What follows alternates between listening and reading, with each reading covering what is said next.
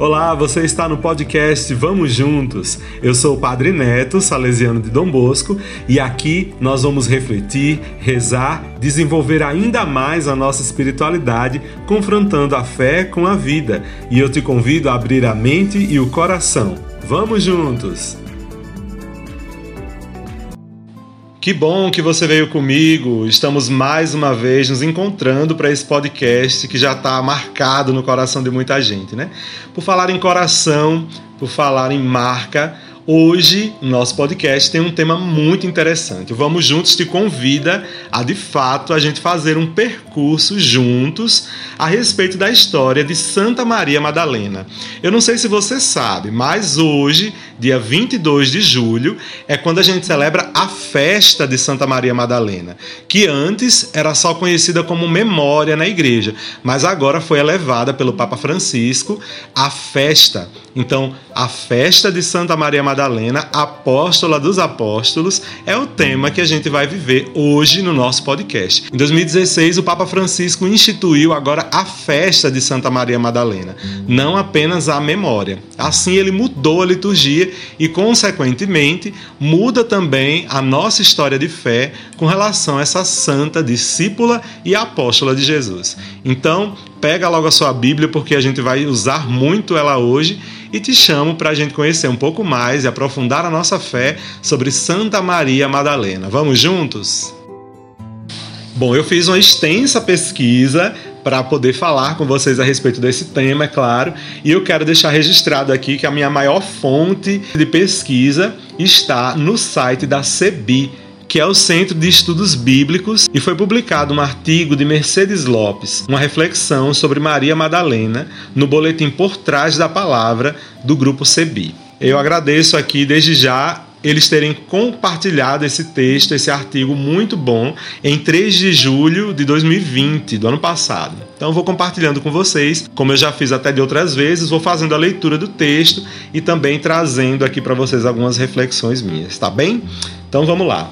E quando a gente pergunta a alguma pessoa quem foi Maria Madalena, essa pessoa normalmente vai responder assim: Ah, foi uma pecadora arrependida. No entanto, nenhum texto dos evangelhos diz que Maria Madalena foi uma pecadora pública. Ficou passado, né? Pois é.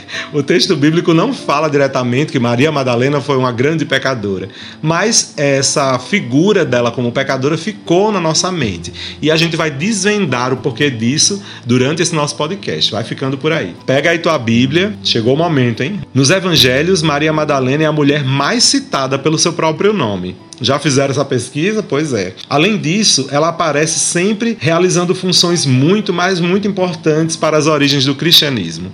E eu vou relatar algumas delas aqui, segundo a autora do texto também, a Mercedes Lopes. Primeiro, ela aparece como discípula de Jesus, lá no Evangelho de Lucas, capítulo 8, versículos de 1 a 3. O texto relata Jesus sendo seguido por um grupo de mulheres. O texto diz assim, lá em Lucas, capítulo 8, versículos de 1 a 3.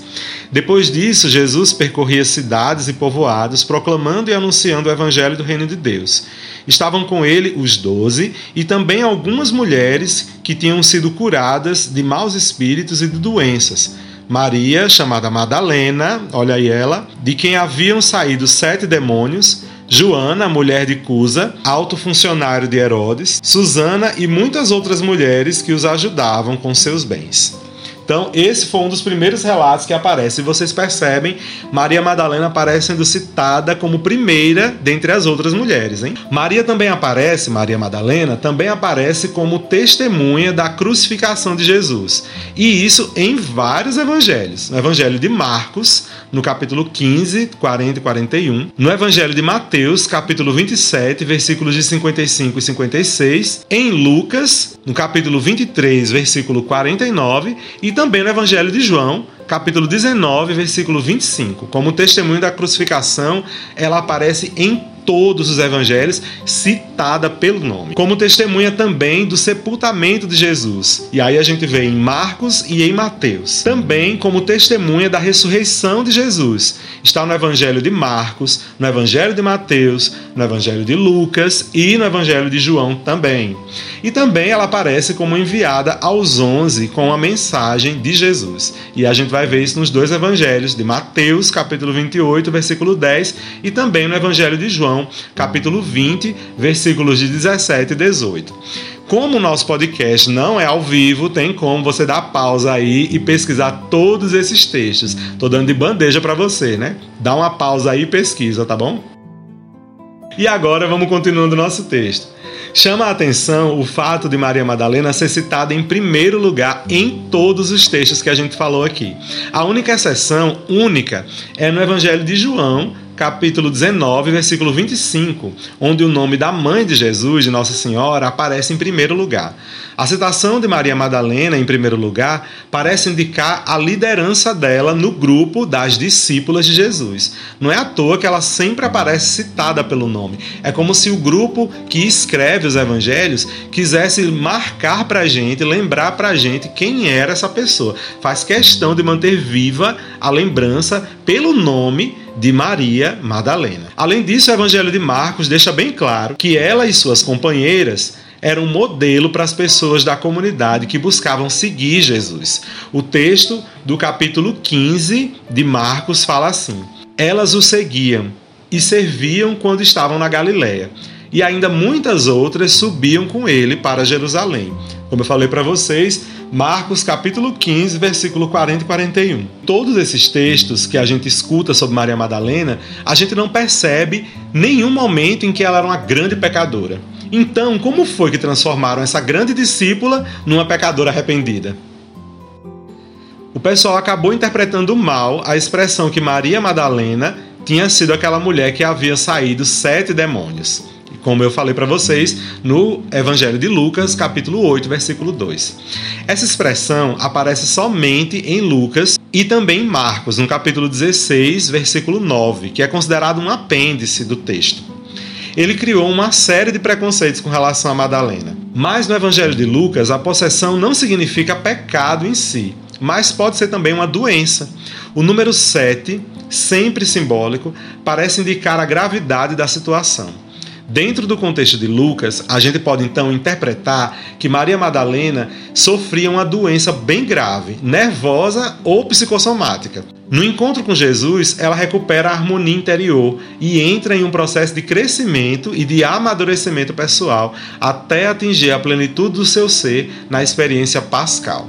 Então a gente já vai entendendo a partir deste evangelho de Lucas, que era um evangelho de um escritor muito mais estudado do que os outros, inclusive, que os demônios aos quais Maria Madalena foi atribuída, como estavam possuindo ela, não era somente ligado a um demônio como a gente vê de possessão aí na história da igreja, mas na verdade estavam muito mais ligadas a alguma doença. E o número 7, gente, ele tem esse espírito de plenitude, né, como foi dito aí no texto, e ele indicava na verdade uma coisa muito mais forte. Então Maria estava muito doente, certamente de alguma doença psicossomática, de um sofrimento psíquico, como a gente inclusive vê hoje tanta gente sofrendo assim. O gesto de Maria Madalena estava muito mais ligado a um amor do que a pecados mesmo. Teriam confundido Maria Madalena com a pecadora anônima que lavou os pés de Jesus com suas lágrimas e os secou com seus cabelos. Isso aí a gente encontra no Evangelho de Lucas também, capítulo 7, de 36 ao 50. Porém, não há nesse texto de Lucas nenhuma relação entre essa mulher do perfume e Madalena. Segundo o texto de Marcos, que a gente já citou, Maria Madalena seguia Jesus desde a Galiléia. Logo, ela devia ser conhecida na tradição pelo seu nome. Maria e sua procedência Magdala. A mulher que é apresentada nesse texto de Lucas, ela parece que não pertencia à comunidade, porque ela fica totalmente anônima. Ninguém fala o nome dela. No entanto, ela foi muito corajosa e decidida e acaba tomando a iniciativa de entrar na casa de Simão, o fariseu, e de fazer com Jesus um rito de acolhida que o próprio Simão, que era o anfitrião da casa não tinha feito com ele. Esse rito era muito importante para as pessoas que percorriam longas distâncias a pé pelas estradas empoeiradas da Palestina, e que era o rito de lavar os pés, né? E se você for ler lá o texto, muito bonito, inclusive, é, te recomendo a fazer isso agora. Lê lá o Evangelho de Lucas, capítulo 7, do 36 ao 50, você vai perceber que amor aquela mulher tinha, no entanto, não era a Maria Madalena, tá bem? E é uma confusão enorme. Essa confusão continua, porque aquela mulher anônima do episódio que a gente acabou de falar, de Lucas, passou a ser identificada com as mulheres anônimas que ungiam Jesus na sepultura, em outro momento, quando Jesus morre. Isso é narrado no Evangelho de Marcos, capítulo 14, do 3 ao 9, e também Mateus, capítulo 26, do 6 ao 13. Uma leitura atenta desses textos vai mostrar que os ritos que realizavam eram diferentes. Enquanto Lucas mostrava um texto de acolhida, um, rito de acolhida do caminhante, é, os outros evangelhos de Marcos e de Mateus mostram embalsamento de uma pessoa que morre. Então o texto é bem diferente. Então a protagonista desse primeiro texto está muito mais ligada a uma pessoa anônima do que alguém conhecida. E as mulheres que ungiram Jesus lá no sepultamento dele, já estão muito mais ligadas às amigas de Jesus, as que seguiam, como a Maria de Betânia, aquela da comunidade dos três irmãos, né? Maria, Maria de Betânia, Marta, também lá de Betânia, e Lázaro, o amigo de Jesus, que morre e que Jesus ressuscita depois. Agora, voltando um pouco mais para Maria Madalena, vamos lembrar do episódio da ressurreição de Jesus.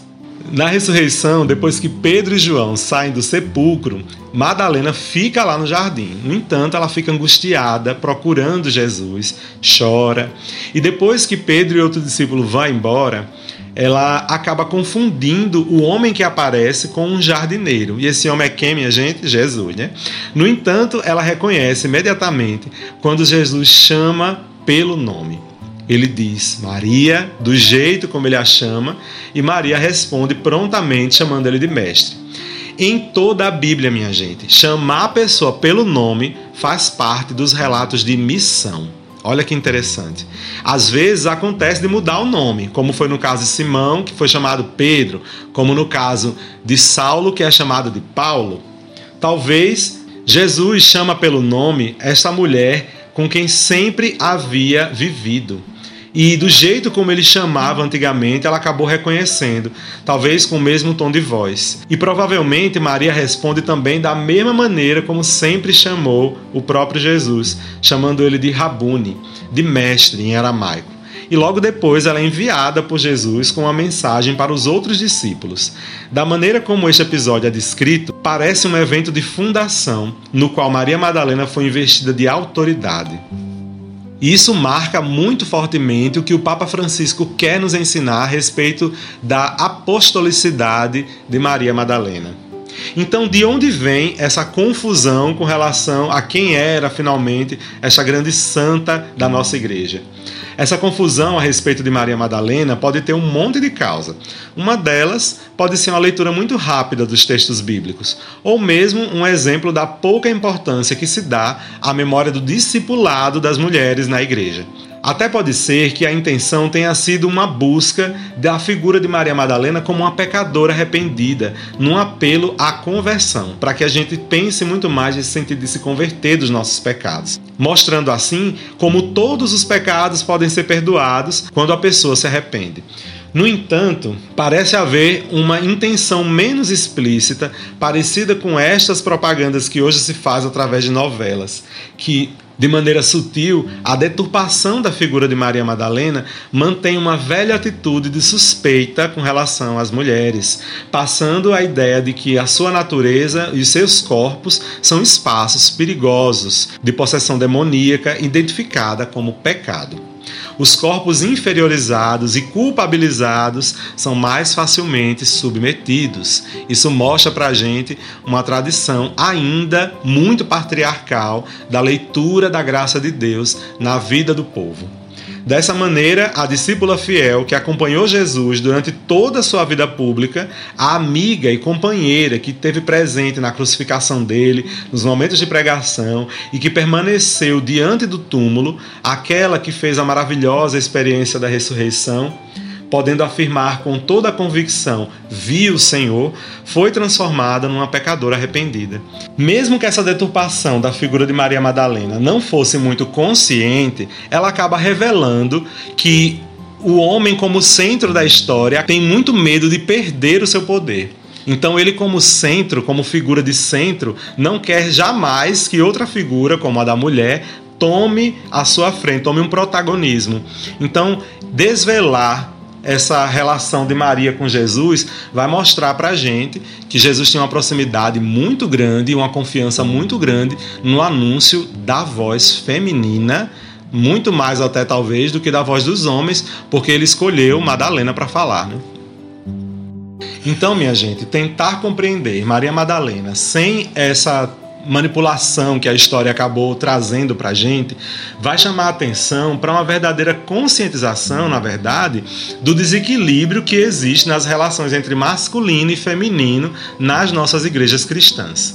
E principalmente na nossa igreja católica. Esse desequilíbrio, ele acontece muito institucionalmente quando a gente afirma muito o papel do homem e acaba negando o papel da mulher, e assim a gente afirma, da legitima, né, transforma quase como que em lei historicamente que o imaginário cultural cristão é masculino e não feminino, como identidade. E aí eu quero encerrar esse podcast com a, na verdade, com a leitura de um outro parágrafo, de um outro artigo que eu achei muito interessante, que encontrei aqui, que foi escrito por José Cristiano Bento dos Santos, da Arquidiocese de Londrina, lá no Paraná. E o artigo é Maria Madalena, Empoderamento do Feminino na visão do Papa Francisco. E esse último parágrafo diz assim. Por último, a justa iniciativa do Papa Francisco de elevar Maria Madalena ao status de apóstola é uma leitura sensível e coerente do papel dessa personagem registrado pelo Evangelho é uma atitude histórica de reconhecimento da figura de Madalena, não como prostituta, mas como parte integral e fundamental da comunidade dos discípulos de Jesus e também protótipo de libertação para os coletivos femininos que estão dentro e fora da Igreja Católica.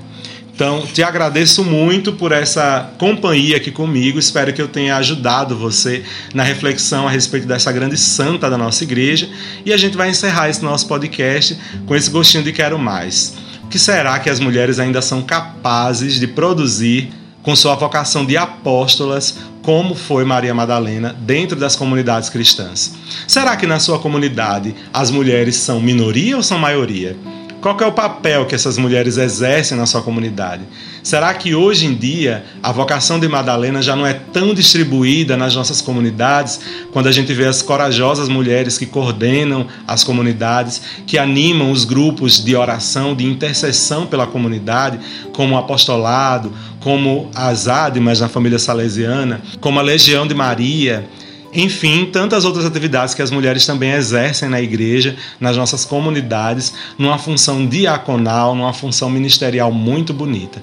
E esse podcast dedicado à memória da festa de Santa Maria Madalena quer trazer à tona também que vocês, mulheres jovens que nos escutam, têm esse poder fundamental na nossa igreja de levar adiante o anúncio de Jesus Cristo, de elevar com sua voz a mesma mensagem de Maria Madalena, de que viu o Senhor.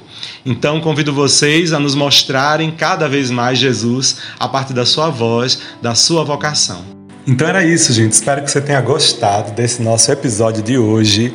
Esse tema foi muito especial e peço que se você gostou, Compartilhe esse tema com quem você quiser, envia para as pessoas que ainda não conhecem muito a história de Maria Madalena e compartilha muito esse nosso podcast. Afinal de contas, ele foi feito para a nossa formação, para o nosso crescimento espiritual. Além do mais, você pode entrar em contato com a gente também, pedindo outros temas que sejam do seu interesse.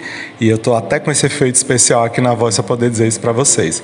Procura por nós no nosso Instagram, AJS Caetés Oficial. E você também pode procurar por nós no YouTube da paróquia São João Bosco Caetés. Encontre a gente por lá e você vai ver esse nosso podcast transformado em vídeos. Você pode enviar para outras pessoas e comentar também nos comentários do vídeo o que é que você está achando desse nosso podcast, tá bem? Contamos com a sua presença, com a sua divulgação, com a sua participação. Agora você já entendeu, né? Pecadora não era, pelo contrário, foi uma grande santa da nossa igreja e merece toda a nossa veneração. Espero que hoje você participe da missa em honra a esta grande santa da nossa igreja, Santa Maria Madalena. Agradeço a você pela sua companhia. Fica com Deus. Nos encontramos no próximo podcast. Semana que vem estaremos juntos. Você vem conosco? Vamos juntos. Esse podcast é uma iniciativa da AJS Caetés, Inspetoria Salesiana São Luís Gonzaga.